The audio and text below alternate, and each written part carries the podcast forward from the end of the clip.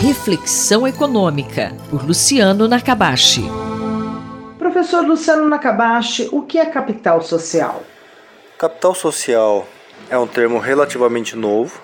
Ele foi cunhado pela primeira vez no começo do século XX, mas ele se popularizou um pouco mais nas ciências sociais é, a partir de 1980, com um artigo bastante conhecido é, do Robert Putnam, que é um é, cientista político norte-americano e acadêmico. Ele tem um artigo que é bem conhecido, que é Jogando Boliche Sozinho, e ele mostra nessa questão do capital social e como ele foi se alterando nos Estados Unidos.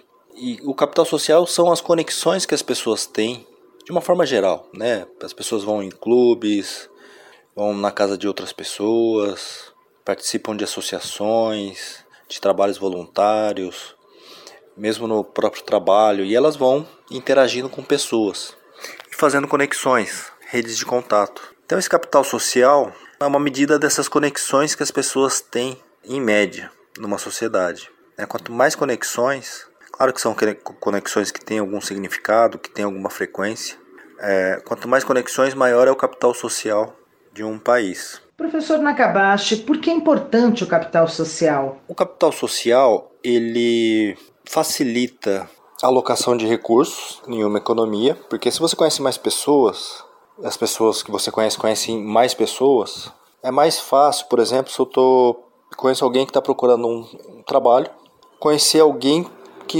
esteja procurando uma pessoa para trabalhar na empresa dele, com as características ou qualificações semelhantes do que essa pessoa né, que está procurando emprego.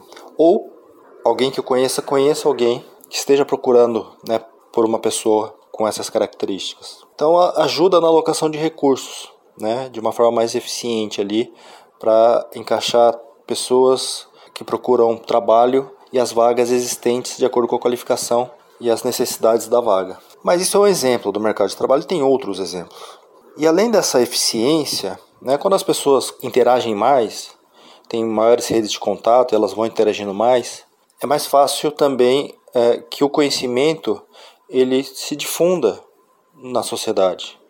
Então auxilia o processo de difusão de tecnologia e às vezes até inovação. Né? Você fica sabendo de novos conhecimentos através de conversa, através de contatos, interações e facilita um processo ali de gerar novas ideias também.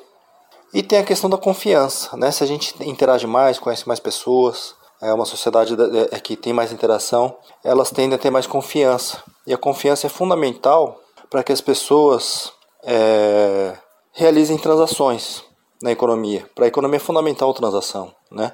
Você vai lá no mercado, você compra alguma coisa, isso é uma transação, é um contrato. Eu pego um, um bem ou serviço e eu pago por aquilo. Ou para investimento, né? Eu vou comprar um bem de capital. Então, as transações, seja investimento, seja na compra de bens, é, facilitam a economia, o funcionamento da economia. Então, acaba estimulando, né? O, o, crescimento econômico. Então, quando a gente pega uma sociedade com mais confiança, quando a gente faz uma transação, você tem todo um aparato jurídico e, e um, um policial para que as regras sejam válidas. Porque as pessoas já não cumprem alguns contratos, cumpririam menos ainda se não tivesse todo esse aparato institucional. E que custa né, dinheiro, e quanto menos confiança, mais você precisa desse aparato, mais dinheiro precisa ser gasto para que ocorram transações. Caso contrário, elas não vão ocorrer, ou vão ocorrer em menor magnitude. Quando se tem mais confiança, você não precisa gastar tanto com esse aparato, e, e as transações ocorrem mais de uma forma natural. E também afeta até a questão de mais interações, mais rede de contato, até o bem-estar das pessoas. Né? A, a ciência, a psicologia, ciências médicas vem trazendo essas questões de é, que as relações são fundamentais para as pessoas se sentirem bem e isso afeta a produtividade delas também. Então, o capital social né, ele acaba sendo importante nesse sentido. Eu sou Sandra Capomatto, você ouviu o professor Luciano Nakabashi. Reflexão Econômica, por Luciano Nakabashi.